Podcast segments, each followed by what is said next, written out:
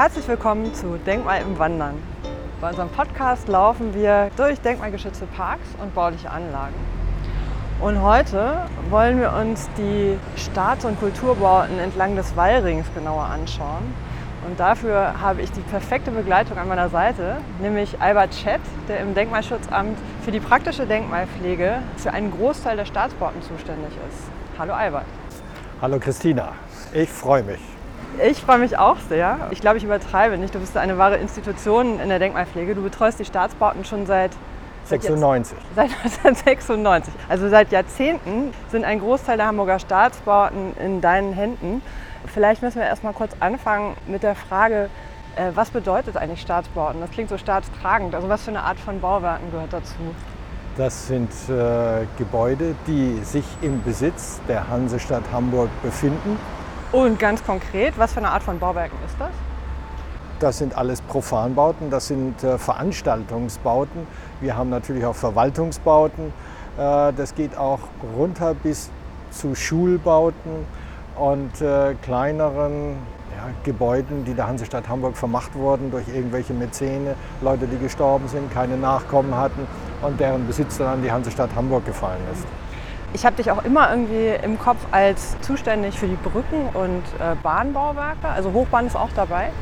Richtig, also ich habe so ein Querschnittsreferat, das heißt, ich betreue äh, technische Bauten wie die Bahn und zwar alles, was im Bahnbereich als Denkmal kartiert ist und bei der Hochbahn alles, was Denkmal kartiert ist. Die haben natürlich große Streckenteile, kannst du dir vorstellen, die nicht als Denkmal kartiert sind, die in den einzelnen Bezirken liegen und dann durch die Gebietskonservatoren mitbetreut werden. Mhm. Also ist ein, riesiges, ist ein riesiges Sachgebiet. Und ich bin da ständig in aller Munde, weil ich mich mal wieder mit den verschiedenen äh, Eigentümern habe auseinandersetzen müssen. Naja, und äh, man muss dazu sagen, im Hamburger Denkmalschutzgesetz steht festgeschrieben, dass die Stadt vorbildhaft mit ihren Denkmälern umzugehen hat. Das heißt, das ist äh, nicht ganz unpolitisch, was du da machst, weil du mit Sicherheit auch regelmäßig die Stadt an ihre Verantwortung erinnern musst, richtig? Richtig. Wir haben uns heute ja eine relativ große Strecke vorgenommen. Wir wollen von der Leishalle aus den Wallring runtergehen, über die Lombardsbrücke bis zum Museum für Kunst und Gewerbe und darüber hinaus. Mal gucken, wie weit wir kommen. Und wahrscheinlich sollten wir deswegen gleich mal losspazieren.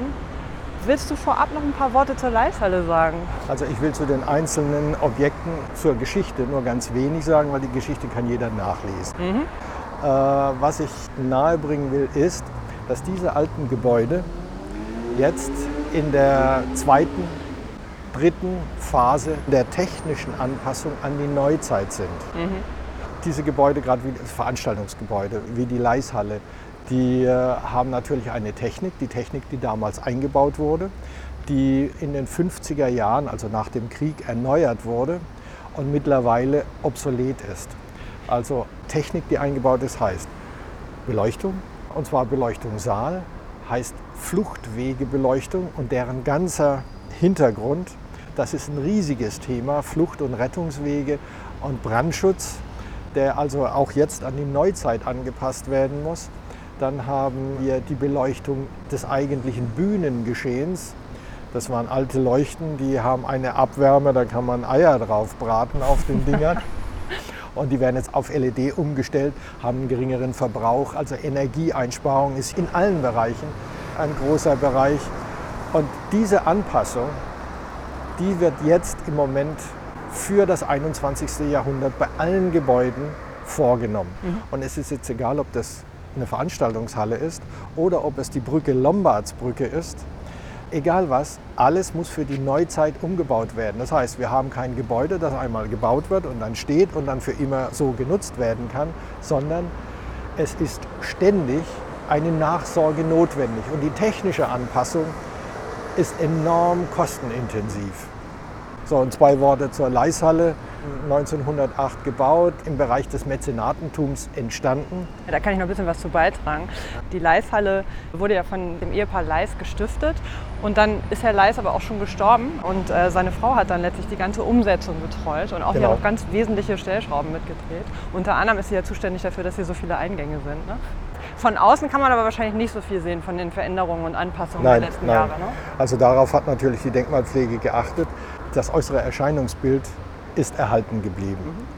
Äh, aber wir haben hier noch eine Besonderheit an diesem Bau, nämlich das Ganze sind Spaltklinker in der Fassade, diese roten Klinker, die du hier siehst. Und es ist eine Gipsfuge.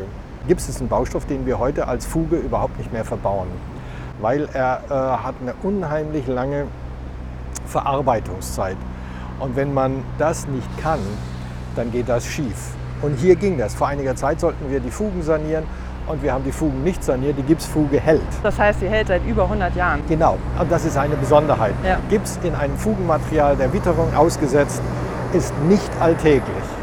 Und nur deshalb gibt es die weißen Fugen dauerhaft zwischen diesen roten Klinkern.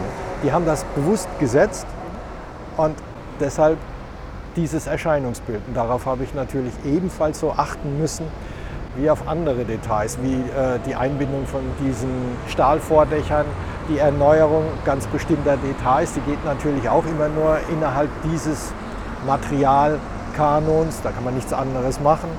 Von meiner Seite aus kann man da nichts anderes machen. Es gibt kleine Anbauten, Zubauten auf der anderen Seite, so auf der Südostseite. Die gehen natürlich auch nur in diesem Material. Das mag für andere vielleicht ein bisschen anstrengend sein, funktioniert aber nur so. Bevor wir uns von dieser Fassade wieder abwenden, um unseren großen Fußmarsch zu beginnen, sie sieht eigentlich noch genauso aus wie vor über 100 Jahren, richtig? So ist es. Die Orte, wo Veranstaltungen beworben werden, sind nach wie vor dieselben.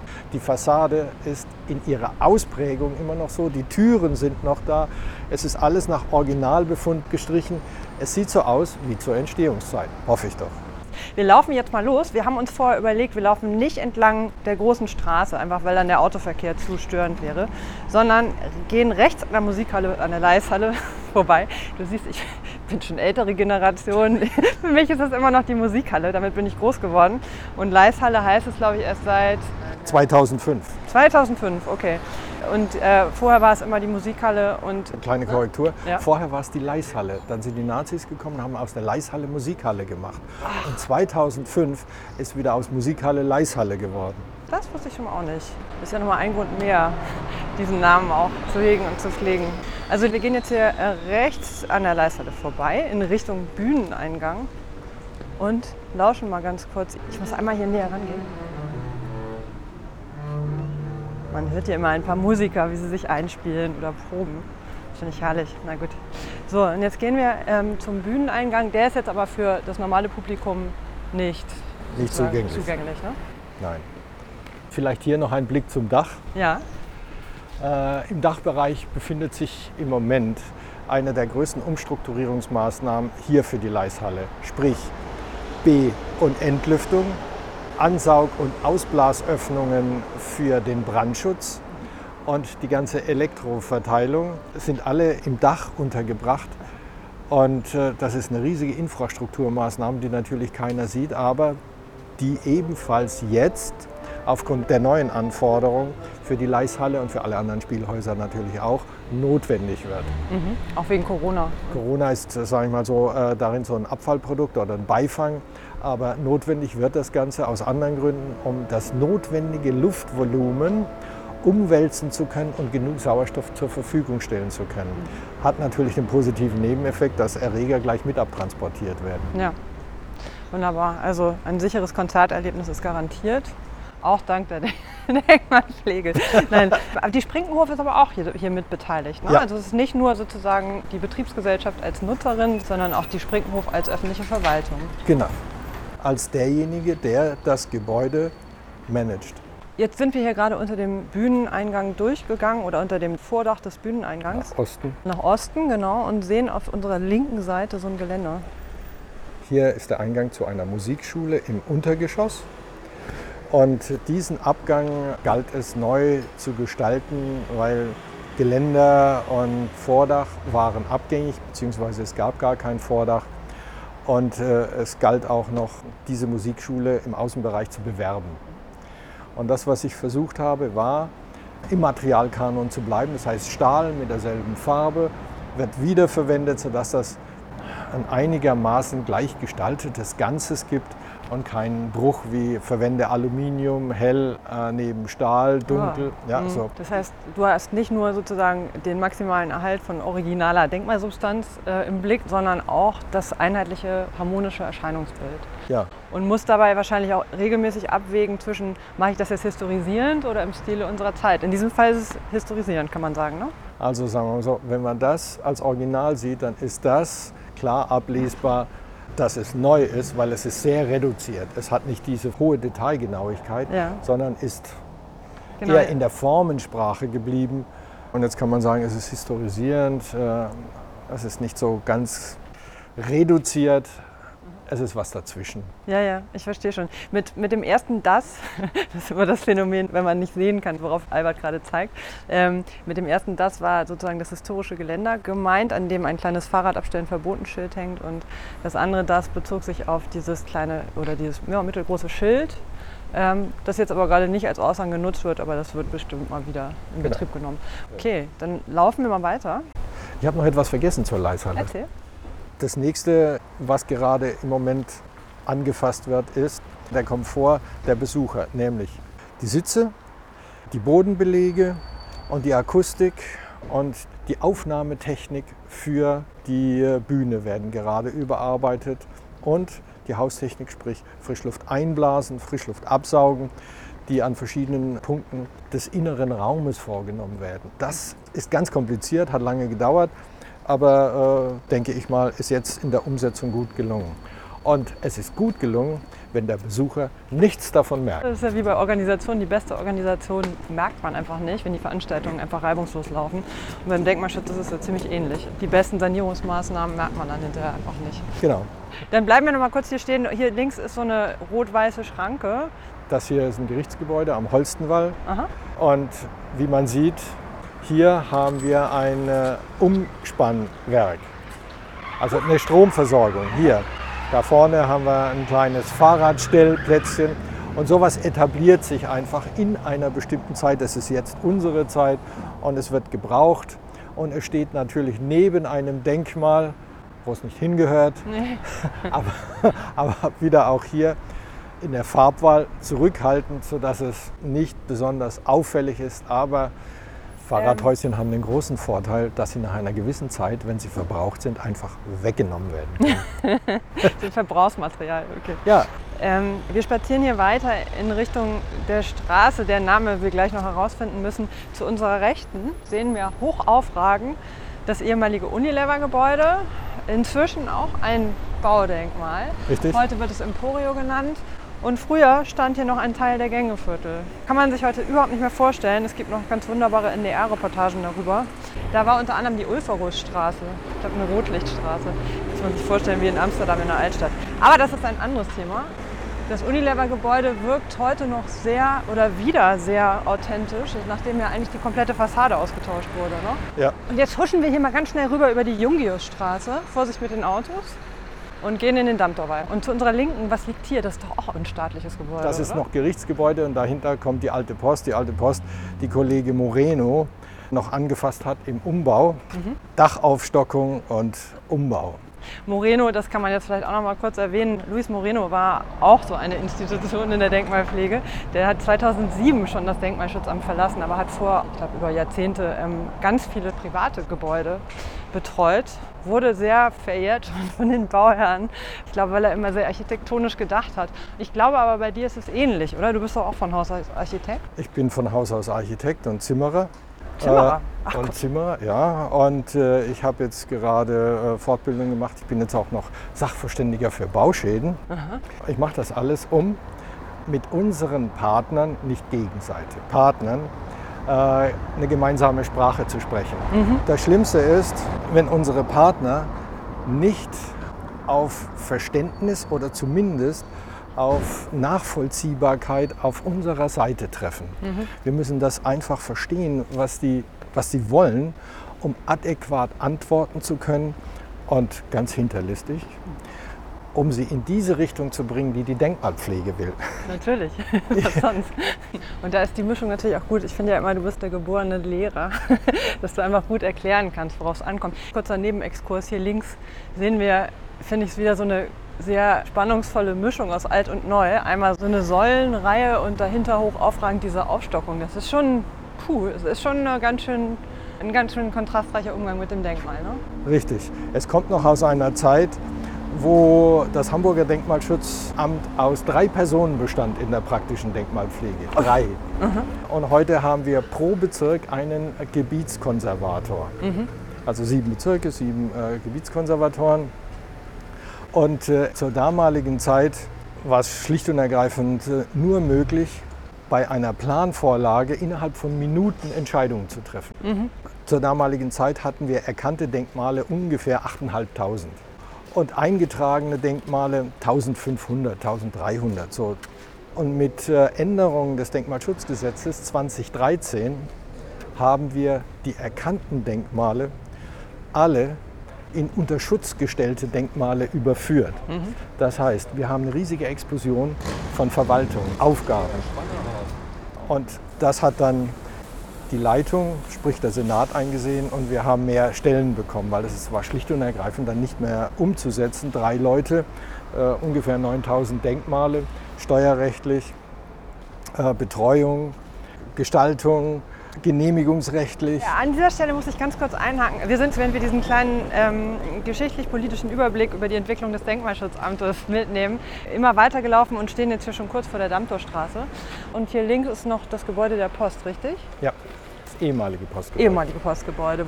Jetzt ähm, gehen wir hier mal zur Ecke Dammtor, weil Dammtorstraße und können auf dem äh, Weg sozusagen, wir gehen jetzt hier gleich, biegen gleich links ein und dann wieder rechts auf die Esplanade. Und auf dem Weg können wir noch mal rechts einen kurzen Blick werfen auf ein Gebäude, was, was vor einigen Wochen in aller Munde war, weil es da so gewisse Abrissfantasien gab. Ähm, die Staatsoper. Die hattest du sicherlich auch an deinen, in deinen Händen, oder? Genau, also die Staatsoper unterliegt denselben Bedingungen wie alle anderen öffentlichen Gebäude.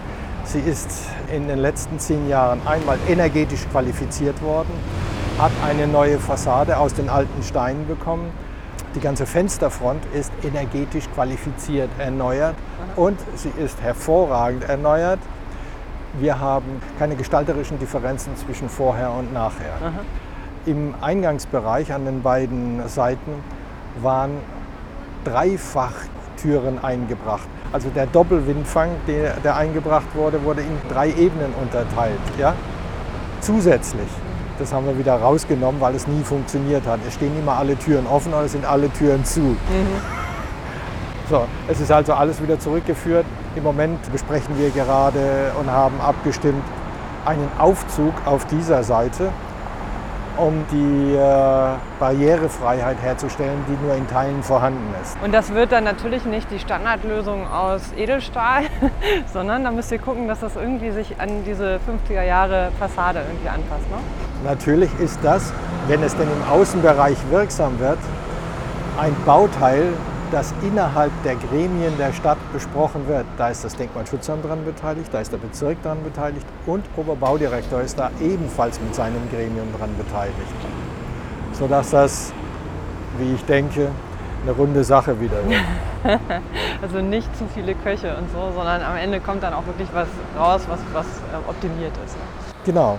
Wir wandern übrigens hier, um mal so ein bisschen Zeit einzusparen. Und sagen, wir wandern jetzt mal weiter bis zur Ampel, bis zur Ecke Esplanade. Wenn man sich klar macht, an wie vielen Details im öffentlichen Raum du beteiligt warst und wie die Stadt aussähe, wenn du es nicht gewesen wärst, das, das ist, eigentlich kann man sich das gar nicht vorstellen. Jetzt sind wir aber erstmal nur auf diesen Weihring konzentriert ähm, und stehen jetzt hier an der Ampel, Gorch-Fockwall, Dammtor, Dammtor, wie heißt das hier nochmal? Dammtor Damm ist genau, das Genau, Dammtor Damm und gehen jetzt noch mal so ein bisschen an der großen Straße entlang. Vielleicht kann man an der Stelle noch mal ganz kurz sagen, warum der Wallring so spannend ist. Ich mag ja den Wallring gerne, weil er, weil er so viel Stadtgeschichte erzählt. Also er markiert die ehemalige Stadtbefestigung, also die ehemalige holländische Bastion, in diesem Zickzackmuster, wie sie in vielen europäischen Großstädten noch zu erkennen ist und wie sie dann nach ihrer Niederlegung zu einer Grünanlage umgenutzt wurde. Und da, wo keine Grünanlage ist, also in diesem Fall jetzt Wallanlagen und Planten und Blumen, da sind in der Regel Stadtbauten hingekommen. Also Bauten, die dem neuen bürgerlichen Selbstbewusstsein der aufgeklärten Gesellschaft dienen sollten und die sozusagen auch in ihren Funktionen ja völlig neu waren. Ne? Vielleicht auch in der Dimension, ob das jetzt die Gerichtsgebäude sind oder das Museum für Hamburgische Geschichte, äh, die Leishalle und natürlich die Bauten, die wir uns gleich noch genauer angucken, Kunsthalle und Co. Genau. Noch ein Wort äh, zum Sievekingsplatz und äh, zu den Gerichtsgebäuden. Auch diese Bauschicht unterliegt äh, natürlich denselben Anforderungen. Auch hier überarbeiten wir Brandschutz, Erschließung, technische Infrastruktur und natürlich werden die neuen Anforderungen der Zuführung von Gefangenen in die Gerichtsgebäude und dieses erhöhte Sicherheitsbedürfnis von Richtersälen gerade umgesetzt. Okay, da wird es dann immer besonders schwierig für den Denkmalschutz, wenn es um Personensicherheit geht. Ne? Richtig. Ob das jetzt Entschluchtung ist oder Schutz vor kriminellen Akten, vor Anschlägen oder was auch immer. Ja. Gerade also diese ganze Anschlagsproblematik in diesen sensiblen Gebäuden ist äh, mit großen baulichen Umsetzungsproblemen äh, verbunden. Wir haben gerade bei diesen Bereichen dann auch äh, durchschusshemmende Verglasungen einzubringen und die haben natürlich ganz andere Verankerungen wie die alten Fenster und so weiter und so weiter. Mhm. Davidswache ist ein gutes Beispiel dafür. Ja, oh Gott, oh Gott, da war ich mal drin. Ganz schön verbaut wirkt das. Aber heute stehen wir an der Esplanade, beziehungsweise laufen hier jetzt gerade schon am Hotel Alsterhof vorbei in Richtung Basler Hof. Und vielleicht ist es auch nochmal eine gute Gelegenheit, auf die Geschichte der Esplanade hinzuweisen, die ja eigentlich auch so ein äh, Denkmalskandal der Nachkriegszeit war. Ne? Also die Esplanade, muss man sich vorstellen, war, glaube ich, größtenteils wunderbare klassizistische Gebäude, die den Zweiten Weltkrieg überlebt hatten, überstanden hatten und dann erst, ich glaube, in den 60er oder 70er Jahren abgerissen wurden. Ne? Das ist irre, oder? Und dann wurden hier neue Hochhäuser gebaut und wir sehen jetzt hier zu unserer Linken drei Stück stehen, was man im Vorbeiflanieren jetzt eigentlich gar nicht mal so von selber sehen kann. Ähm, bis vor einigen Jahren standen hier nur zwei Hochhäuser. Das heißt, das in der Mitte ist neu dazu gebaut. Und das heißt, aus der Nachkriegszeit sind eigentlich nur das Gebäude links, das mit diesen blauen und silbernen Verkleidungen und auf der rechten Seite das, das äußere, das sogenannte Finnlandhaus, wo mir immer als Kind schon erzählt wurde, das ist das einzige Gebäude in Hamburg, was von oben nach unten gebaut wurde. genau, da wurde nämlich der Erschließungskahn als allererstes gebaut und dann wurde das Gebäude wieder von oben runter daran ausgehängt. Kann das sein oder, oder habe ich mir das falsch gemerkt? Äh, ich weiß nicht, ob das von oben nach unten oder von unten nach oben, aber die Decken sind Vorfertigungen. Aha. Und die vorgefertigten Decken werden dann einmal aufgehoben und entweder sie werden von unten nach oben aufgehoben oder sie gehen als Pack nach oben und werden dann einfach abgesenkt. Ja. So, und dann fertigt man die Decken, das muss man sich vorstellen, unten einmal vor, Aha. zieht sie hoch und installiert sie auf der Ebene. Aber ich kann mir nicht vorstellen, dass es von oben nach unten, sondern eher von unten nach oben fahren. Das recherchieren wir nochmal. Dann spazieren wir mal weiter. Ich finde, dieses mittlere Hochhaus ist tatsächlich ganz gut gemacht, weil es ähm, in seiner Ästhetik ja wirklich versucht, sich einerseits anzupassen, auch an diese nachkriegsmoderne Gestaltung und gleichzeitig aber noch was Eigenständiges hat. Ne? Also Genau. Bringt, bringt ja so ein neues Fassadenmotiv mit rein mit diesen Also auch, Kippdingern. ne? auch hier muss man sagen, hat die äh, Stadtbildpflege bzw. die Stadtplanung darauf geachtet, die Baukörper hier zu egalisieren.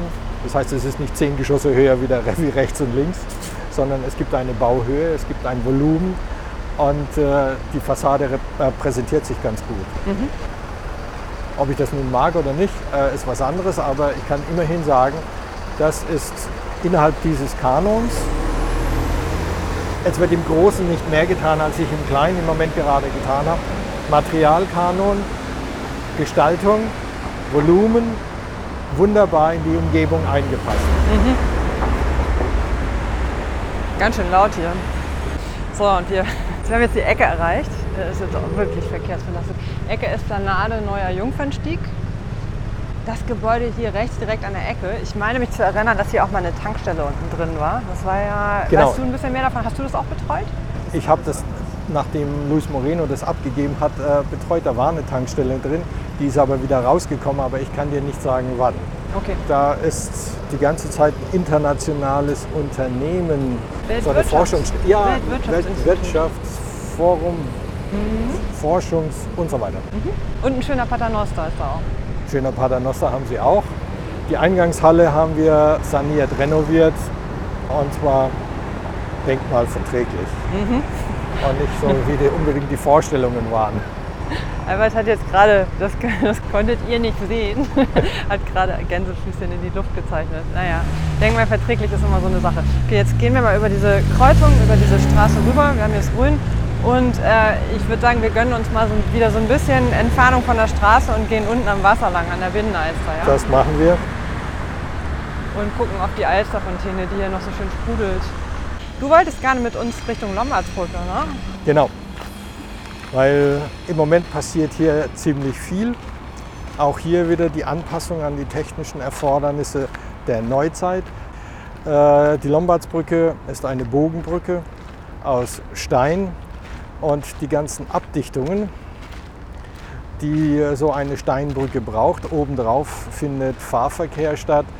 Die sind im Laufe jetzt von über 100 Jahren alle undicht geworden und wir haben große Instandsetzungsmaßnahmen deshalb durch das durchdringende Wasser, das Ausspülen von Fugen, äh, Rissebildungen auf der Unterseite und das setzen wir gerade instand.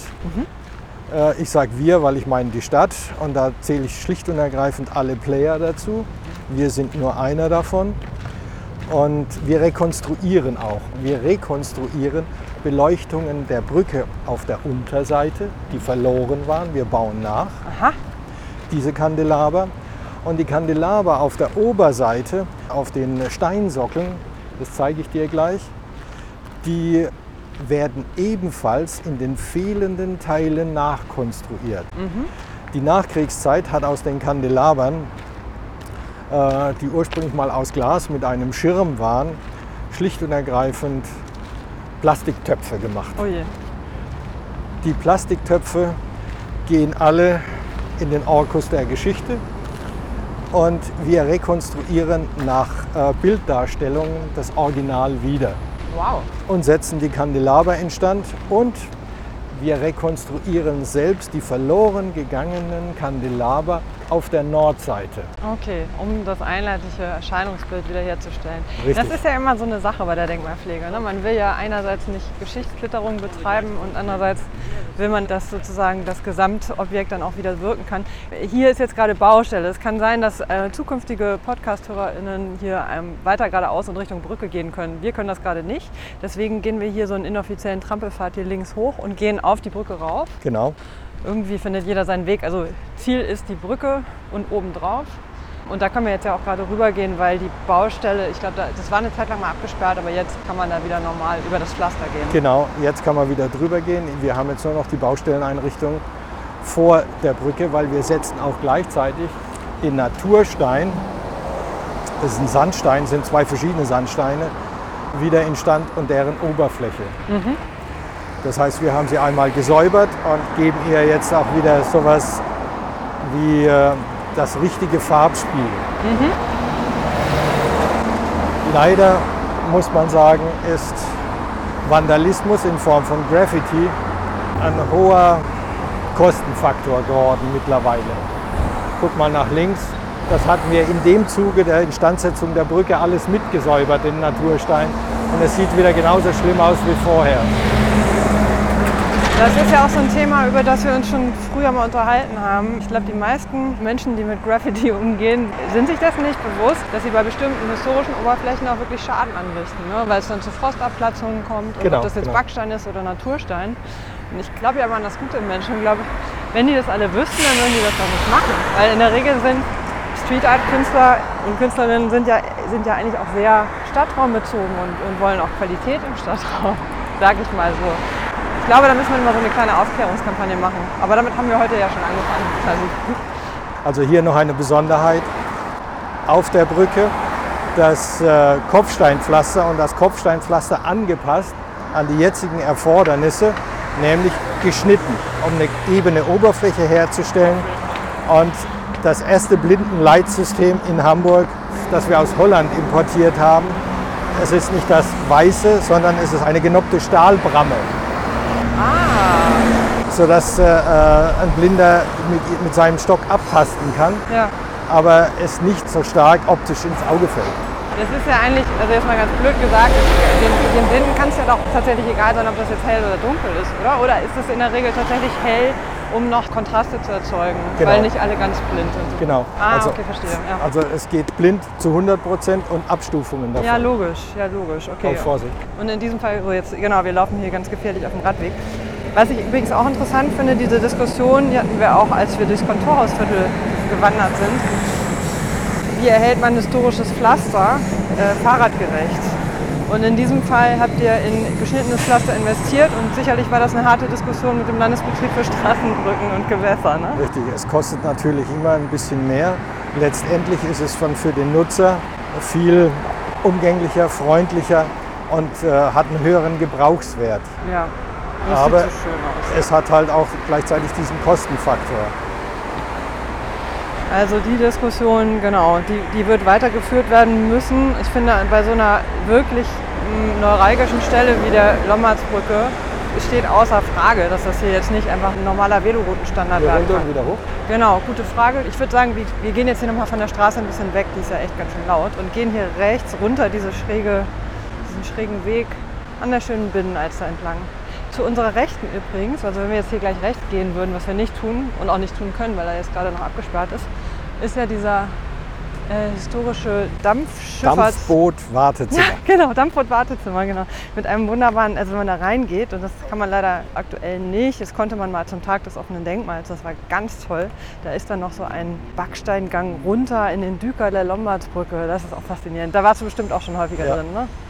Um dazu noch was zu sagen, wir haben vor, das Dampfboot Wartezimmer der Öffentlichkeit zugänglich zu machen in Form von irgendeiner Art von Bewirtschaftung. Oh, wie toll!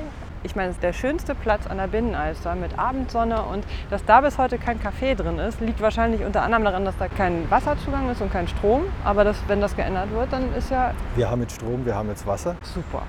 und äh, es ist alles hingelegt und äh, äh, Hamburg Wasser, das das Ganze betreut hat, mittlerweile ist ja kein Vermieter für irgendwelche Bewirtschaftungen, sondern es muss jetzt auch eine Umwidmung geben oder Mhm. beziehungsweise einen anderen Betreuer und das hoffe ich, dass das in die Sprinkenhof übergeht, dass wir äh, sowas machen können. Okay, super. Da warten wir mal gespannt drauf und wenn alles gut geht, wird man in ein paar Jahren hier schon seinen Sundowner oder morgens seinen Kaffee trinken können und, und das wird ein toller neuer Anziehungspunkt. Noch etwas zur Lombards- und Kennedy-Brücke. Der südliche Teil ist die alte Brücke, stammt aus der Mitte des 19. Jahrhunderts und war natürlich in der Nachkriegszeit für den Verkehr zu gering, beziehungsweise zu gering dimensioniert und es musste etwas geschehen. Geschehen ist 1953 die neue Lombardsbrücke, die dann 63 mit Tod von Kennedy in Kennedy-Brücke umbenannt wurde. Die neue Lombardsbrücke, die jetzige Kennedy-Brücke, schlicht und ergreifend als neues Verkehrsbauwerk, um die Verkehrsmengen aufnehmen zu können. Genau, und äh, dass das immer noch ganz schöne Mengen sind, sieht man ja immer, wenn man mit der S-Bahn über die Brücke fährt und links und rechts sich die, die Blechlawinen langschieben zur Rush Hour. Ne? Genau. Mit Bau der Kennedy-Brücke, also jetzige Kennedy-Brücke, ist auch gleichzeitig die Umgestaltung der Außenanlagen auf der Nordseite der Brücke einhergegangen. Das heißt, und auf der Südseite auch. Links neben dem Dampfboot-Wartezimmer auf der westlichen Seite gibt es einen Durchgang. Und dieser Durchgang hat einen Tunnelmund. Und dieser Tunnelmund besteht aus Natursteinwangen mit richtig starker Fugenausbildung. Und diese sind fast in den 50er Jahren mit Bau der Brücke zugeschüttet worden, um eine neue Wegeführung auf der Nordseite mit kleinen äh, Natursteinelementen herstellen zu können. Dieses bauen wir gerade wieder zurück und stellen die Lombardsbrücke alt wieder dar, wie sie denn gewesen ist.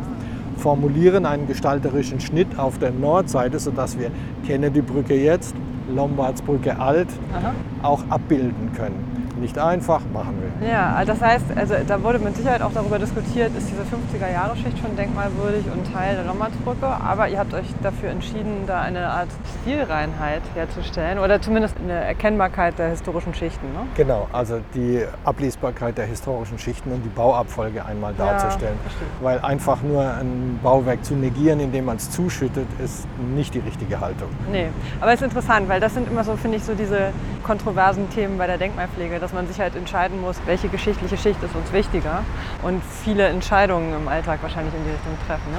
Wir können ja mal weiter in die Richtung gehen. Genau. In die Richtung jetzt deutlich hier ganz vage in Richtung Kunsthalle. Und hier noch ein, ein, einen kleinen Nachsatz zu den Grünanlagen. Mit der Instandsetzung der Brücke werden wir auch die Grünanlagen instand setzen. Das heißt, alles rausnehmen, was da nicht hingehört. Weil ursprünglich war hier ganz wenig Baumbestand und wenig Büsche. Es war eine Grünanlage, die einsichtig war. Hier haben Amseln, Büsche, Bäume aufgesät und die müssen wieder raus. Und das Ganze muss einsehbar sein und keinen grünen Wall oder eine grüne Grenze bilden zwischen Binnen- und Außenalster. Und was wir auch das erste Mal jetzt durch die Beleuchtung werden sehen können, früher von der Binnenalster zur Außenalster war die Brückenanlage so etwas wie ein schwarzes Tor, durch das man nicht sehen konnte, was auf der anderen Seite ist. Mhm. Und jetzt werden wir über die Beleuchtung dieses Tor erhellen, sodass man sieht, auf der anderen Seite kommt noch was. Ein Licht am Ende des Tunnels. genau. genau. Also auch hier passiert etwas. Und wenn es denn gut wird und die Leute nicht merken, dass da was anders ist, sondern es nur als angenehm gutieren, dann haben wir wieder alles richtig gemacht. Sehr schön. Wir gehen jetzt hier übrigens den Weg wieder hoch, diese Art Rampe. Ist das hier eigentlich noch barrierefrei? Nee, ne? Nein. Es kommt mir sehr steil vor. Also hier würde ich jetzt nicht alleine mit dem Rollstuhl runterfahren wollen. Also in Richtung also, Alster. Das sind ungefähr, äh, würde ich sagen, vier Meter Höhendifferenz. Vier Meter Höhendifferenz. Pro Meter darfst du maximal 6 Prozent, also 6 Zentimeter. Jetzt 400 durch 6 mal Länge, dann sind wir da sind wir auf der anderen Seite der Binnenalster. Genau. Okay. Und das Thema ist dir wahrscheinlich auch bestens vertraut, weil du ja regelmäßig mit Barrierefreiheit zu tun hast. Ne? Bei öffentlichen genau. Gebäuden ist das ja ein Standardthema. Ne? Ja. Alle öffentlichen Gebäude, Schulen, Rathäuser, Kindergärten, ganz extrem sind Hochbahn und Deutsche Bahn. Klar, klar. Alle Bahnhöfe, die die Hochbahn in Hochlage hat, waren bis vor ein paar Jahren natürlich nicht barrierefrei. Auch die Einzelstationen. Und das ist etwas, was im Moment über die ganze Hansestadt Hamburg läuft und natürlich als Anpassungsmaßnahme eine Notwendigkeit darstellt, ja. aber als Investition enorm ist. Ja, wir gehen hier übrigens jetzt einmal über den Ballinan rüber in Richtung Kunsthalle und gehen ja auch, glaube ich, gleich links wieder rüber über den Glockenhüsser Wall mit einer ganz großen Kreuzung, wie man im Hintergrund auch hört. Ähm, genau, als Investition, wie teuer ist denn so ein neuer Aufzug an so einer Hochbahnhaltestelle? Also äh, das geht immer von bis. Man kann da nicht sagen, so ist es, sondern dieses von bis ist auf jeden Fall ein sechsstelliger Betrag. Aber er ist mehrfach sechsstellig, also von, von 100.000 bis knapp eine halbe Million geht das schon. Ich hoffe, wir werden jetzt nicht überfahren, denn hier ist die, die Ampel kurz ausgeschaltet. Wir probieren es mal. Ja, sieht gut aus. Okay, jetzt, sind wir, jetzt haben wir es geschafft und sind jetzt äh, an der Ecke Galerie der Gegenwart angekommen. Wollen wir da mal hoch auf ja. die Insel? Ja, lass uns hochgehen. Jetzt auch noch mal eine kurze Erinnerung an das, was mal war. Hier war mal das Kunsthaus von, ähm, von Paul Seitz. Hier einen wunderbaren Nachkriegsbau mit großen Fensterflächen. Äh, auch sehr etabliert, aber wurde dann für den Bau der Galerie der Gegenwart durch Oswald Matthias Ungers in den, ich würde mal sagen, 80er Jahren ersetzt, ne? oder genau. schon 90er. 90er ne? Aber man guckt den Bau an und das ist ein Kind der Postmoderne. Steht da schon unter Denkmalschutz? ich glaube noch nicht. Noch er ist nicht? aber in, in, der Umgebung des Denkmals. Okay, Und insofern, also insofern wird er mitbetraut werden. Ungers, Sekunde, lass mich gucken. 86. 86, ja, ja, das passt doch. Genau, wir laufen hier über den, die roten... 94 haben wir Richtfest gefeiert. Ah ja. Ach, das, oh, da hat er eine Zeit lang gebraucht. Ja. Okay, also wir laufen hier über die roten Granittreppen hoch Lass uns in die Mitte von diesem quadratischen Platz gehen. Genau. Und dann können wir uns mal im Kreis drehen. Hey, ist schön friedlich hier. Hier links ist die Gegenwart, steht dran. Sehr gut. Hier ist die Gegenwart. Und rechts? Die Vergangenheit mit einem neuen Fahrstuhl. Was ist denn da passiert, Albert? Auch das ist wieder dieselbe Problematik, die alle Häuser betrifft. Altbau und Galerie der Gegenwart sind natürlich äh, im Untergeschoss über Gänge verbunden mhm. und die sind auch barrierefrei. Nur die Eingangssituation, die ist in den Altbau nie barrierefrei gewesen. Mhm. Wir bleiben mal hier in der Mitte stehen von diesem. Und äh, wir haben das erste Mal eine Barrierefreiheit hergestellt. Die Eingangssituation der Kunsthalle ist ein ganz besonderes problematisches Feld in der Hinwendung in der Architektur. Ursprünglich mal hier verortet mit Umfahrt und Rasen und Vorplatz. Ja, wie so eine Insel, auch eine grüne Insel, auf der die Kunsthalle thront. Genau. Dann kommt der erste Anbau und plötzlich liegt der Eingang nicht mehr hier, sondern da vorne. Und dann an einer Stelle, wo das Gelenk Eingang, Ausgang direkt an eine Straßenkreuzung grenzt und eigentlich nicht genug Vorplatz hat, also Raum, um die ganzen Besucherströme aufzunehmen. Immer ein Problem. Der Versuch, den Eingang wieder an eine andere Stelle zu legen, ist immer gescheitert, weil das Haus hat nun mal seine Geometrie. Ja, so, jetzt wieder das Zurückwandern des Haupteinganges an diese Stelle mit allen Anforderungen, die die Neuzeit eben braucht. Mit der Herstellung der Barrierefreiheit der alten Fassade, die wir gelassen haben. Wir haben hinter die alte Fassade eh eine neue gestellt, um einen Vorplatz zu schaffen und den Aufzug zu bringen. Ja? Ich finde es ein ziemlich krasser Einschnitt tatsächlich. War sicherlich auch diskutiert, oder? Intern Heiß diskutiert. heiß diskutiert. Genau. Also erstmal, wo in der Geometrie soll der Aufzug verortet werden? Springt er zurück, springt er nach vorne? Ja, verschiedene Varianten diskutiert. Die Endvariante ist, zwischen die Säulen ihn zu stellen, um äh, zumindest die Frontfassade einheitlich gestalten zu können und nicht vor die Frontfassade noch ein neues Element anordnen zu müssen. Ich finde, es ist auf der anderen Seite ein, ein klares Bekenntnis für Barrierefreiheit und es zeigt, in welchem Spannungsverhältnis sich die Denkmalpflege behaupten muss. Gerade bei öffentlichen, gerade bei gut genutzten Gebäuden. Die, ich, ich bin total abgelenkt die ganze Zeit. Hinter dir tanzt ein äh, junges Mädchen, wird beobachtet von fünf weiteren und gefilmt. Das ist hier nämlich, das habe ich vorher festgestellt. Es ist ja einerseits ist es ja eine, eine Kunstinsel, wo sozusagen die Hochkultur ihr Zuhause hat. Und gleichzeitig ist das hier abends voll mit jungen Leuten. Gott, dass ich sowas mal sagen würde, aber voller, voller Menschen, die diesen Platz gerne mögen, dieses Urbane. Links fährt die Bahn vorbei, rechts fahren die ganzen Autos und man hat hier irgendwie so eine Inszenierung, diese weiße Fassade im Hintergrund. Und das scheinen hier ganz viele so auch als Qualität auch wahrzunehmen. Also hier ist immer was los und es wird immer getanzt. Und ich glaube, die, die Freunde der Kunsthalle und auch die Kunsthalle selber hat hier ganz viele potenzielle Zielgruppen im Zugriff. Die muss- Sie muss nur den richtigen, die richtige Ansprache finden.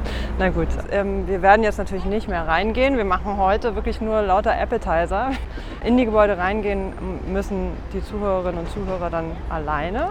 Was können Sie dann sehen? Vielleicht noch ein Hinweis, was in der Kunsthalle vielleicht nochmal bemerkenswert ist. Ein kleines Schmankerl ist, die ganze Zeit war der Originalbodenbelag unter anderen Belegen versteckt. Aha, Linoleum und so weiter. Ne? Genau, alles, was äh, so in der Nachkriegszeit en vogue war, von Linoleum über Nadelfilz bis neuerer Nadelfilz, also mehrere Schichten übereinander, was gerade gebraucht wurde.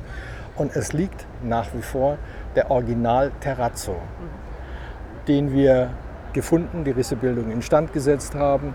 Und wir haben den Eingangsbereich auf dieser Seite schlicht und ergreifend großzügiger gestaltet. Das heißt, anstelle dieser äh, Glasebene jetzt gab es eine historische Ebene aus einer Holzglaskonstruktion. Diese Holzglaskonstruktion haben wir rausgenommen, eingelagert zur Wiederverwendung und diese neue Ebene gesetzt, um die Durchlässigkeit, Sichtbeziehung, wie auch immer, herstellen zu können. Das heißt, wir haben ein neues Gewand geschaffen von außen nach den neueren Anforderungen und darin ist natürlich wieder das Original zu sehen und der Originalboden. Wir haben auch äh, äh, zwei, drei Wandscheiben rausgenommen, um die ganze Halle als Halle erlebbar zu machen. Aber auch das ist dokumentiert, sodass man das immer nachgucken kann. Nur auch das ist wiederum Anforderung an die Jetztzeit. Und das hätte man auch alles ganz anders machen können. Aber es ist darauf geachtet, einen Materialkanon abzubilden und immer den Fuß der Geschichte mit wahrnehmen zu können. Jetzt gehen wir mal hier runter von diesem Platz. Diese Stufen sind aber nicht normgerecht. Ne? Die sind sehr steil. Und gehen rechts um die Kunsthalle rum in Richtung Hauptbahnhof und werden bei der Gelegenheit auch nochmal den etwas neueren alten Baukörper der Kunsthalle passieren. Ja. War der nicht von Schumacher oder verwechsel ich das gerade? Also der Altbau ist ganz klar 19. Jahrhundert und ich glaube, der etwas jüngere Teil, der so aus hellem Naturstein ist, du sagst es mir bestimmt gleich. Erbe Lichtwag. Genau, natürlich. Das sind die Genau. Vorplaner. Ja. Aber du hast recht, Schumacher hat es durchgeführt. Okay, super, dann, dann Wir haben alle haben wir alle recht. so soll es sein. Und der ist von wann? Ist das auch noch ganz kurz parat? Ja, Sekunde. 12 bis 19. 12 bis 19. Also schon deutlich moderner und auch zurückhaltender im Bauschmuck gestaltet. Auf den gehen wir jetzt zu und auf diesen Musentempel, der davor steht. Den ehemaligen Eingang. Denn Genau. das war ja der Eingang ja, in der gesamten Nachkriegszeit. Ne? Genau. Und wir haben den Eingang, den ich dir gerade beschrieben habe, als Haupteingang da vorne, direkt an der Kreuzung. Ja. Und der hatte nie das richtige Vorfeld, um ein Haupteingang sein zu können. Es fehlte die Platzsituation. Es war allerdings praktisch, weil man es direkt vom Hauptbahnhof gut erreichen konnte. Ne? Genau. Also es war eine Abwägungsfrage. Also es gibt hier drei Eingänge. Es gibt den alten, an der alten Kunsthalle, den neueren alten Teil der Kunsthalle äh, von Schumacher mit diesem Portikus und dazwischen nochmal das Hubertus Waldforum. Das war dann aber eher nur so ein Nebeneingang immer. Ne? Genau. Okay. Äh, Jetzt schauen wir auf den Hauptbahnhof, der in den letzten Monaten ja auch viel diskutiert war und sicherlich auch von dir mitbetreut wird. Ich Oder betreue den äh, Bestand. den Bestand. Was im Moment stattfindet, ist ja die städtebauliche Neuordnung dieses Gebietes. Also auch des Drumherums. Genau. Ja. Und die Erweiterung des Bahnhofs. Das ist Neubau, mit dem will ich nichts zu tun haben. Ich verstehe. Dann sagen wir dazu vielleicht jetzt auch gar nicht so viel, aber zum Bestand. Es war wahrscheinlich auch eine Geschichte der permanenten Modernisierung und Anpassungen an aktuelle Nutzungsanforderungen. Ne? Ja, das kann man ja auch wunderbar drin ablesen. Es ist ja nicht mehr der Bahnhof als Bahnhof, sondern wir haben jetzt eine Wandelhalle im Bahnhof. Wir haben Verkauf großen Stils, das hier, ich sag mal, beispielhaft für die Bundesrepublik Deutschland umgesetzt wurde. Und diese Wandelhalle hat innerhalb des Bahnhofes ein Management und ich verhandle hier nicht mit äh, der Bahn, sondern ich verhandle mit dem Management der Wandelhalle. Das ist sozusagen outgesourced und eigenverantwortlich. Und da finde ich jetzt mal spannend, übrigens, äh, wir wandeln gerade in Richtung Eingang der Wandelhalle und wandeln da bestimmt gleich dran vorbei, aber äh, da finde ich nochmal interessant, die Wandelhalle ist ja ein nachträglicher Einbau von GMP, meine ich, Ja, der inzwischen auch schon unter Schutz steht. tut er. Ha, wunderbar. Obwohl er ja verhältnismäßig jung ist, ne? 80er oder 90er. Ja, Und da hast du sozusagen auch mitzureden. genau. Also wenn Sie einen neuen Laden da drin einbauen wollen, Läden verändern, vergrößern, verkleinern, Werbung. Werbung, äh, auch da muss ich, darf ich Oh, äh, mitarbeiten. jetzt, jetzt haben wir hier so eine spannende Perspektive auf den Eingang der Wandelhalle, also Schickos Wandelhalle, Hauptbahnhof und davor ist dieser relativ dominante U-Bahn-Eingang. Ja. Da hast du wahrscheinlich auch so ein bisschen mitgestaltet, ne? dass das jetzt nicht irgendwie aus Pink Plastik ist oder aus was auch immer, etwas völlig Exaltiertes, sondern dass es sich irgendwie auch so ein bisschen an dem Bestand orientiert. Also äh, an dem habe ich nicht mitgestaltet. Aha. Es ist ein Neubau. Ja. Das haben äh, die Kollegen gemacht. Und äh, Tja. Okay, aber hier steht er und schützt die Menschen vor, äh, vor, vor dem dem- Wetter. Vor, genau. Genau. Insofern, er hat seine Berechtigung. Man hätte es anders machen können. Aber er hat den großen Vorteil, dass er nach wie vor Stahl zu Stahl Ja. in dieser Farbigkeit und in diesem Materialkanon bleibt. Und insofern mag er auch so eine exaltierte Formensprache hier an dieser Stelle abbilden. Er ist trotzdem in diesem Gesamtkanon zu tolerieren. Ja. Und in seiner Eigenständigkeit möglicherweise irgendwann auch mal ein Denkmal. genau, wir gehen jetzt am, am Hauptbahnhof an dem Eingang der Wandelhalle vorbei. Auf der ähm, Westseite auf der Westseite. Und hier zu unserer Linken ist in den letzten ein, zwei Jahren ganz schön viel passiert, oder? Da war jedenfalls viel Baustelle. Genau. Hier an diesem westlichen Langbau saß die äh, Heilsarmee. Bahnhofsmission. Achso, genau, Bahnhofsmission. Ne? Heilsarmee genau. Bahnhofsmission. Ja. Also das war alles Bahnhofsmission. So. Und jetzt gibt es das große Problem, wo geht die Bahnhofsmission hin, wenn hier Läden reinkommen, wie die Bahn natürlich wollte. Läden sind jetzt hier eingebracht und die Bahn bietet nicht nur die Leistung Transport an, sondern die bietet auch die Leistung Vermietung an. Ja. Und, und die Bahnhofsmission ist jetzt wohin Die Bahnhofsmission worden? wird ungefähr bis Ende der 20er Jahre, Anfang der 30er Jahre dieses Jahrhunderts da vorne einen Bau bekommen, einen Zwischenbau und wir dann wieder zurückwandern in den Bahnhof. Aber dazu muss der Bahnhof erst umgestaltet werden. verstehe. Und dafür gab es ja diesen Entwurf, die notwendigen Flächen im Bahnhof, die nicht zur Verfügung stehen, an anderer Stelle zu verwirklichen und unter anderem dann auch die Bahnhofsmission umzulagern. Ah ja, okay. Und äh, ich will einmal in Erinnerung rufen, was wir hier hatten. Das hier ist eigentlich die Hauptfassade zur Stadt. Und wenn du dich erinnerst, das hier war ein Hinterhof mit Eingang zu einem Bunker, Ja. äh, mit Pinkelecken, mit allem, was hier an dieser Stelle nicht der Hansestadt Hamburg und diesem Ort zuträglich war. Jetzt haben wir daraus wieder eine Hauptfassade gemacht und wir haben hier Leben. Die Leute, die hier von der Bushaltestelle irgendetwas brauchen, können hierher gehen oder können sich verköstigen, können wieder zurückgehen. Ja. Es ist eine belebte Fassade. Und wir müssen mal noch ein Stück weiter gehen. Ich zeige dir etwas, was dann wieder keiner sehen wird oder nur als angenehm empfunden wird, nämlich, und jetzt gucken wir auf dieses Dach. Also hinter uns liegt quasi Karstadt Sport, das ehemalige oder die Spitaler Straße und wir schauen jetzt auf die Nord welche Fassade ist das? Das ist der westliche. Langbau und darauf das Dach. Und wir gucken jetzt nach Osten. Und wenn wir dieses Dach hier sehen, sehen wir, dass hier unheimlich viele Bewirtschaftungen drin sind und die haben alle hohe technische Anforderungen. Das heißt, in diesem Flachdach, ich habe ungefähr na, knapp einen Meter als Aufbau, liegen alle Installationen, B-Lüftung, Entlüftung. Sprinklertechnik und so weiter drin. Aha. Und geplant war für jedes einzelne dieser Segmente natürlich die Öffnungen im Dach. Ja. Ich habe alle Installationsführungen zusammengefasst und in diese Hutzen In diese kleinen eingebaut.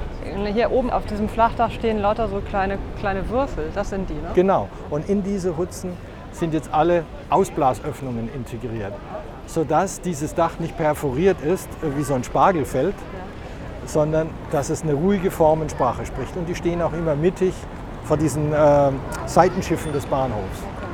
Ich finde, es, es macht auch tatsächlich einen sehr harmonischen Eindruck. Also da kann ich nur mein Lob aussprechen. Ich muss aber trotzdem noch mal kritisch nachfragen und wir gehen dabei in Richtung Saturn weiter. Äh, der Bunker, der da ja eigentlich ist unten, das ist ein unterirdischer Bunker, der ist ja auch schon geschichtlich sehr bedeutend. Also es Ja. gibt den Bunker Steintorwall und den Bunker Hachmannplatz. Das sind Tiefbunker, die teilweise, glaube ich, drei, vier Geschosse tief sind Ja. und in den 60er Jahren noch zum Atombunker umgebaut wurden. Ich meine, das war sowohl Weltkriegsbunker als auch später Atombunker, weil das natürlich ein total neuralgischer Punkt ist. Hauptbahnhof, da mussten viele Menschen im Zweifelsfall Schutz suchen können. Und eigentlich sollte diese Treppe abwärts doch wieder hergestellt werden, wenn ich richtig informiert bin. Also den Bunker gibt es nach wie vor. Ja, Es ist lediglich auf dem Abgang ein Deckel Mhm. und es gibt eine obere Oberfläche. Das heißt, wenn wir das irgendwie zu einem späteren Zeitpunkt in diese Gestaltung integrieren können, wiederbeleben wollen, dann nehmen wir den Deckel weg. okay. Denn Bunkerbauten, wie man weiß, sind aus aktuellem Anlass ja auch gar nicht so unsinnig in der Funktion zu behalten. Ich habe gehört, dass da durchaus jetzt auch schon wieder Bestrebungen sind, zu gucken, welche Bunker doch wieder reaktiviert werden können, in welchem Zustand die sind. Und ich möchte an der Stelle nochmal hinweisen auf die zwei Vereine, während ich hier einmal den Steintorwall, nee, warte mal, hier bleiben wir stehen, aber gehen hier gleich rüber über, über die Brücke auf die andere Seite. Ich möchte aber vorher nochmal auf die zwei Vereine hinweisen, die eine absolute Expertise im Bereich der unterirdischen und Bunkerbauwerke haben, und zwar Unter Hamburg e.V. und die Hamburger Unterwelten. Die betreuen jeweils ganz, ganz spannende Bauwerke und machen regelmäßig auch Führungen. Also kann ich sehr empfehlen, da mal auf die Homepages zu gucken. Und es gibt regelmäßig auch Führungen in diesen unterirdischen Bunker am Steintorwall. Ich weiß aber, dass der Zugang gerade etwas umständlicher ist, weil halt diese direkte Treppe abwärts fehlt und man muss da jetzt irgendwie so hinten rum. Dieser Hinweis ist jetzt platziert. Jetzt können wir wieder in die Zukunft gucken. Wir gucken jetzt, wir haben ja eine tolle Sichtachse, die aber bald nicht mehr sein wird, ne, aufs Museum für Kunst und Gewerbe. Was heißt bald? Also es gibt ja diese Pläne, den Hauptbahnhof zu erweitern Richtung Süden und da ist ein relativ großer Neubau geplant. Eine ausführliche kritische Positionierung des Denkmalvereins kann man auf unserer Homepage finden. Da wollen wir jetzt, glaube ich, gar nicht so drauf eingehen, sondern vielleicht eher auf das Museum, was da in seiner ganzen Schönheit vor uns liegt, oder? Genau, dieses Museum, so wie es sich jetzt präsentiert, dessen Farbgebung stammt von ungefähr vor acht bis zehn Jahren. Davor war es der gelbe Bau am Hauptbahnhof, Ja, Löwengelb. Quittegelb. als Quittegelb als Alleinstellungsmerkmal. Und äh, es hat viel Überzeugungsarbeit erfordert, um äh, den Gleichklang der drei Hauptgebäude hier wiederherzustellen, nämlich Hauptbahnhof, vorne das Biberhaus und dieses Gebäude. Aha. Die sprechen alle die Sprache des Natursteins, des Sandsteines. Ja. Wobei das Biberhaus, muss man sagen, ein Stahlbetonbau ist mit einem richtigen Anstrich.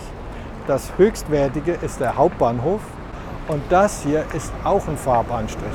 Aber die waren ursprünglich mal gleich.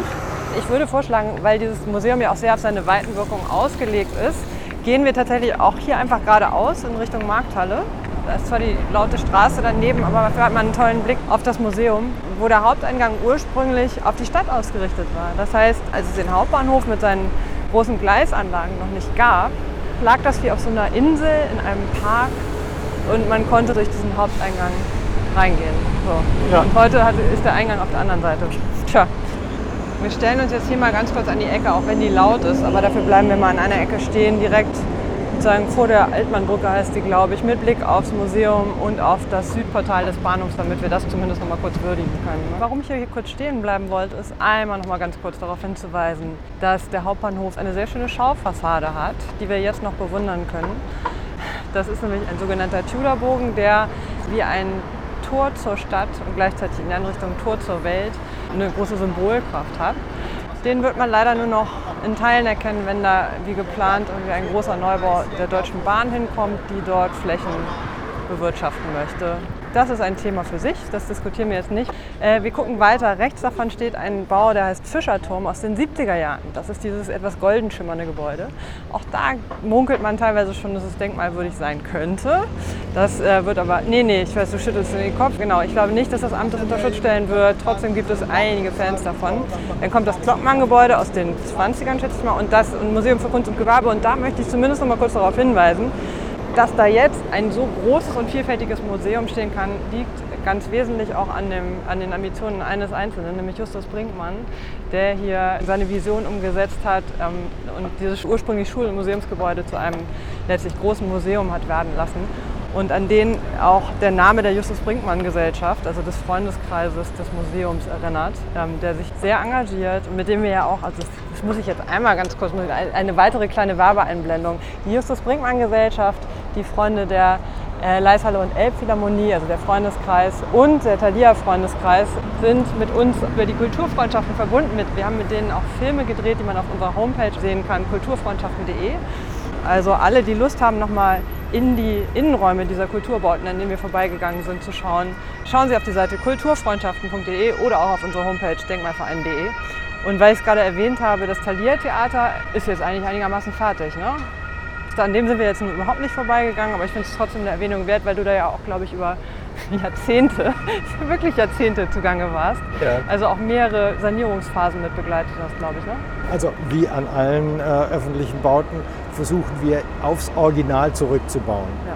Das ist im, im Thalia wirklich sehr gut gelungen, weil wir haben Karl Morgen Junior, der das umgesetzt hat, sehr gut wieder nachempfunden.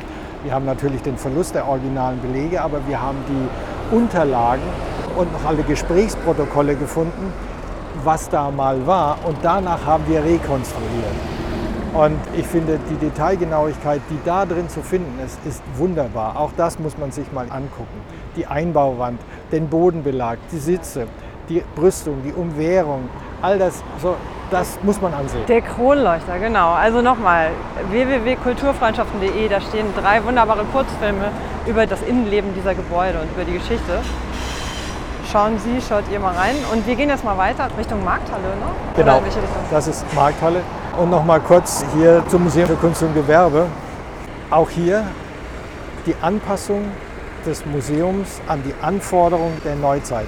Also die Aufweitung der Eingangssituation, Belichtung, Brandschutz, Rückbau auf das Original, weil der vorletzte Museumsdirektor hat äh, Zwischenebenen eingezogen, wo sie nicht hätten sein dürfen.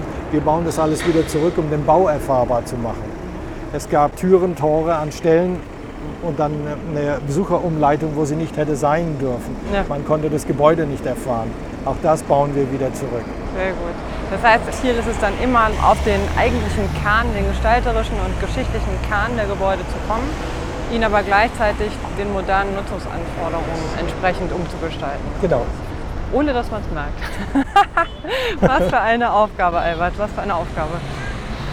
Jetzt äh, lassen wir den Hühnerposten, also die öffentliche Bücherhalle, die Zentralbibliothek, lassen wir zu unserer Linken liegen, gehen geradeaus runter Richtung Markthalle. Bei der Markthalle haben wir wiederum dasselbe Problem. Wir sind im 21. Jahrhundert. Wir haben einen Bau aus dem beginnenden 20. Äh, und das aus der Nutzung fallen von verschiedenen Nutzungen. Und Einbauten, die da nicht hingehören und wie jetzt damit umgehen. Äh, die alten Nutzungskonzepte tragen nicht mehr. Der Zuschussanteil äh, der öffentlichen Hand wird zu hoch. Und jetzt ist die öffentliche Hand schlicht und ergreifend aufgefordert, sich über neue Konzepte, neue Architekturwege einfach Gedanken zu machen. Mhm. Und hier an dieser Stelle wird Besonderes passieren, nämlich der ehemalige Haupteingang, der von hier liegt, im Erdgeschoss, ja. wird wiederbelebt. Das heißt, das, was hier steht, ist obsolet hier, also jetzt muss, man, muss ich das dann kurz sagen, weil unsere Zuhörerinnen und Zuhörer es nicht sehen können. Also wir stehen jetzt hier vor diesem weißen Gebäude, an dem Freitag steht, wo diese Freitagtaschen verkauft werden. Das kommt weg und daneben ist der Haupteingang, oder wie? Hier, also unterhalb dieser Hauptfassade, ist der Haupteingang. Also ein Haupteingang für einen solchen Veranstaltungsort braucht ein Vorfeld. Ja, klar, natürlich. Hier, hier kommen hunderte von Menschen. Und ich kenne das hier, wenn hier, wenn hier eine große Veranstaltung ist, dann stehen die halt Schlange bis fast auf die Straße. Ne? Genau. Und das ist ja auch total gefährlich. Ja. Genau, also das, das ist für den Besucher nicht zumutbar. Und die Eingangssituation, so wie die Markthalle jetzt ist, ist ja, eine Garage. Ja, stimmt. Hier, wir gehen jetzt gerade an so einem Garagentor vorbei. Der Eingang zur legendären Markthalle, genau. Also wo der eigentliche Haupteingang liegt, das weiß man nicht. Das könnte er hier auch sein. Aber eigentlich ist das hier vorne. Hier vorne und damit meinst du jetzt, dass, äh, wo die Fassade noch mal so ein bisschen genau, höher wird? da wo das Banner runterhängt. Ah ja, also wir sehen hier, also ehrlich gesagt habe ich auf diese Fassade noch nie so richtig bewusst geachtet, weil man, ja, weil man da letztlich gar keinen Platz hat. Man hat hier keinen Platz, von dem aus man die so wirklich wirken lassen kann. Du kannst nicht mal, zurücktreten. Genau, ich gehe jetzt mal ganz dicht an die Straße und hoffe, dass kein Bus vorbeikommt. Und das sieht tatsächlich aus wie der eigentliche Haupteingang. Ah nee, der ist da vorne, guck. Da wo jetzt Kunsthaus drüber steht? Genau. Ah, verstehe. Das ist der Haupteingang. Als solches kann man ihn überhaupt nicht erkennen.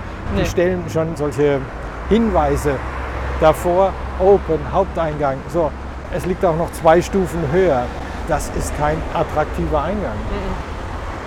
Also beschickt wurde diese Markthalle ja natürlich von der Ostseite aus. Von hinten. Genau, und da sind ja auch die ganzen Zugänge und nicht von dieser Seite aus. Aber alles, was hier drin war und was in den Deichtorhallen war, an Nutzung und Verkauf, ist jetzt in der Großmarkthalle. Mhm. Und im Laufe der Zeit wurden die immer leer gezogen und umgenutzt. Und diese Gebäude haben in der Umnutzung ein großes technisches Problem. Alle sind als Kalthalle geplant, sprich Außentemperatur gleich Innentemperatur. Keine energetisch-technische Anpassung, die notwendig war. So, jetzt haben wir die neue Nutzung und jetzt haben wir diese Sparkonstruktion alle an die neuen technischen Situationen anzupassen. Und das ist äußerst problematisch. Und wo es nicht gelungen ist, wie zum Beispiel in den Deichtorhallen, sieht man diese Probleme. Auf die wir uns jetzt gerade zubewegen, ne? Ja. Oh, dieser Verkehr. Also ich glaube, nach dem Hören dieser Podcast-Folge wird unsere gesamte Zuhörerschaft zu Verwächtern der autofreien Innenstadt. Also, na gut. Wir sind jetzt fast an der Ecke angekommen. Zu unserer Rechten entsteht hier gerade so ein komisches neues Gebäude. Keine Ahnung, wie das heißt, was das soll. Hier waren vorher ganz hübsche Hochhäuser, aber das ist ein anderes Thema. Und jetzt stehen wir hier an der Ecke am Kunstverein. Ja. Also es gibt jetzt gerade ganz viele Planungen, diese ganze Sanierung zu machen und da sind diverse Kulturinstitutionen betroffen. Ne?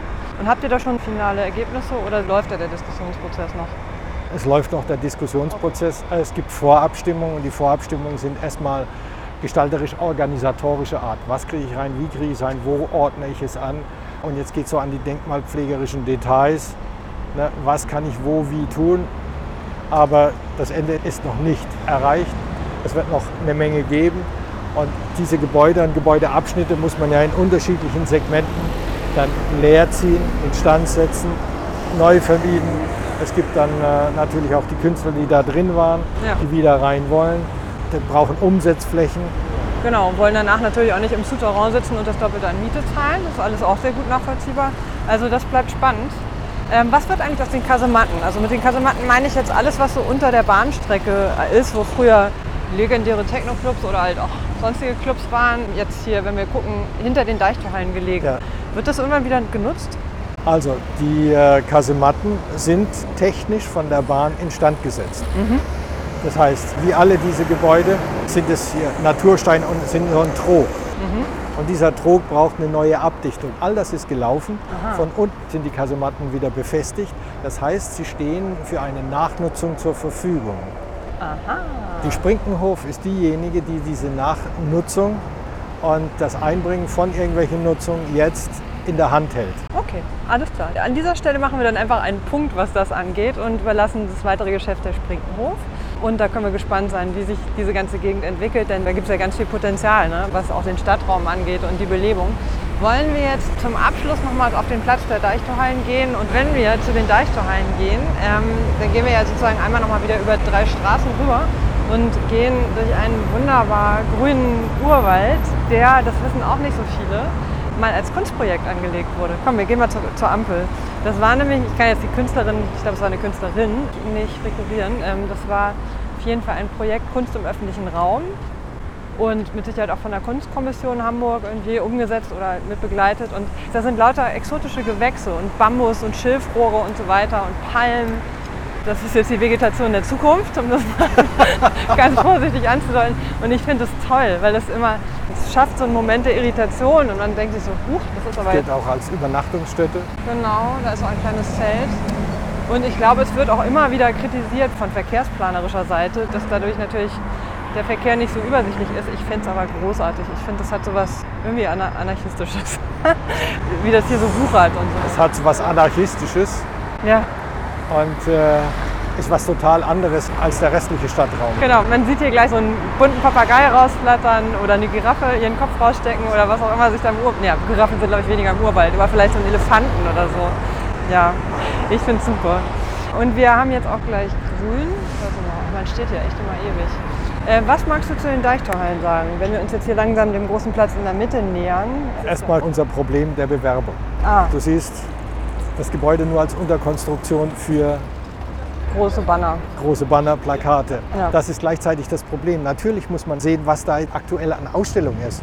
Ja. Und so eine Präsentation in DIN A4 im Stadtraum ist schlicht und ergreifend nicht möglich. Das heißt, wir brauchen große Flächen. Mhm. Und jetzt stellt sich die Frage, wo anordnen und wie präsentieren. Das ist ein Problem, das sich in dieser ganzen Kunstmeile längst zieht. Aber wir sehen hier Deichtorhallen, Nordhalle, Südhalle und auch die haben die Problematik technische Anpassung äh, an die Neuzeit und geplant als Kalthalle und jetzt umgenutzt als hochwertige Nutzung mit einem hohen Anspruch an die Gebäudetechnik für das Ausstellungsgut. Ja. Das muss gesagt werden, weil das Ausstellungsgut auch internationales, um es empfangen zu können und ausstellen zu können, hat der Leihgeber technische Randbedingungen, ja. die er fordert. Wie? Luftfeuchtigkeit, Temperatur und genau. so weiter. Ne? So, und das muss alles darin aufrechterhalten werden. Und die alten Hallen waren dazu alle nicht in der Lage. Mhm. Das heißt, die komplette Gebäudeausstattung und äh, die ganze Dämmung, alles muss darauf antworten. Und das ist ein riesiger Batzen. Jetzt kommen wir zur Südhalle. Uiuiui. Sie sehen, dass Sie nicht sehen. Da ist keine Wand mehr. Das ist ja irre. Das ist jetzt alles offen und da genau. stehen Gerüste. Diese Gebäude haben aufgrund ihrer Konstruktion in der äußeren Fassade große Probleme. Es bricht uns die Fassade ständig in Teilen weg. Oh Wir Gott. haben nämlich als Tragkonstruktion ein Stahlgerüst. Mhm. Dieses Stahlgerüst ist ausgefacht mit Backstein. Jetzt kommen die zwei großen Gegenspieler und die sind Stahl mit einem bestimmten Längenausdehnungsverhalten bei Sonneneinstrahlung und Backstein mit einem bestimmten Längenausdehnungsverhalten bei Sonneneinstrahlung. Und das ist nun mal nicht gleich.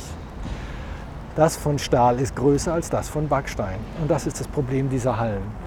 Das heißt, wenn wir uns kurz hierher stellen und auf die Fassade gucken, dann sehen wir, dass die mittlerweile aussieht wie ein Zebra. Mhm.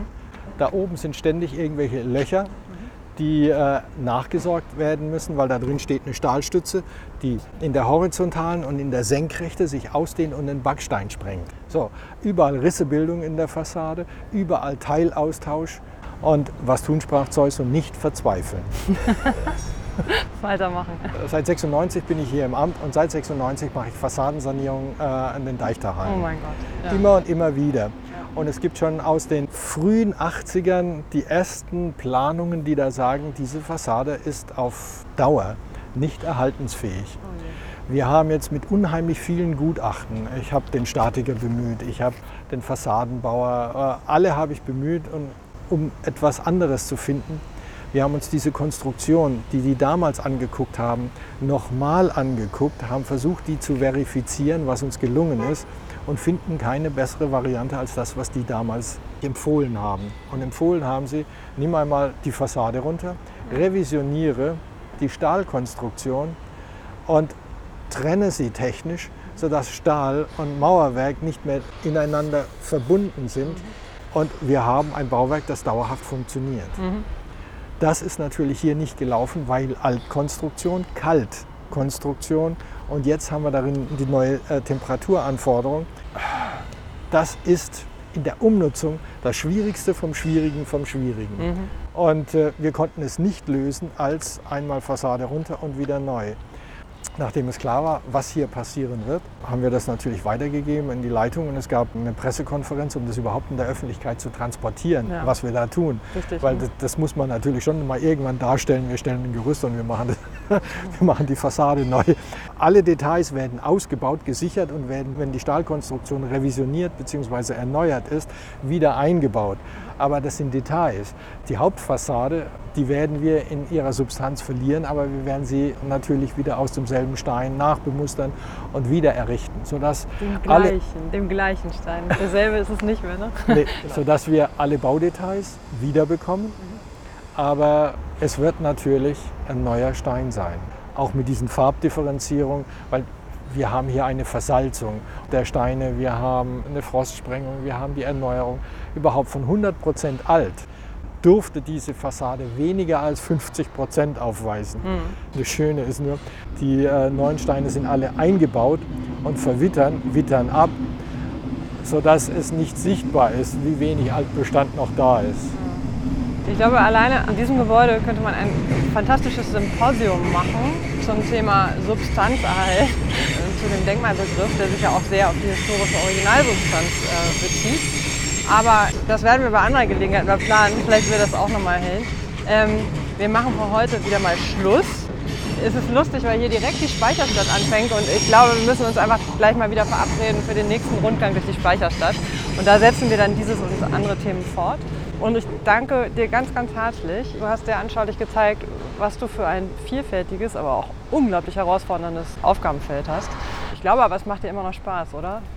Ja, es macht mir Spaß und meine Herangehensweise ans Denkmalschutzamt war, ach, da gehe ich mal fünf Jahre hin, dann äh, mache ich da Erfahrung, dann gehe ich wieder raus, weil ich komme ja aus der freien Wirtschaft. Aber ich habe es nicht geschafft. Ja, jetzt stehst du bald selber unter Schutz. also vielen, vielen Dank und ähm, die Fortsetzung folgt.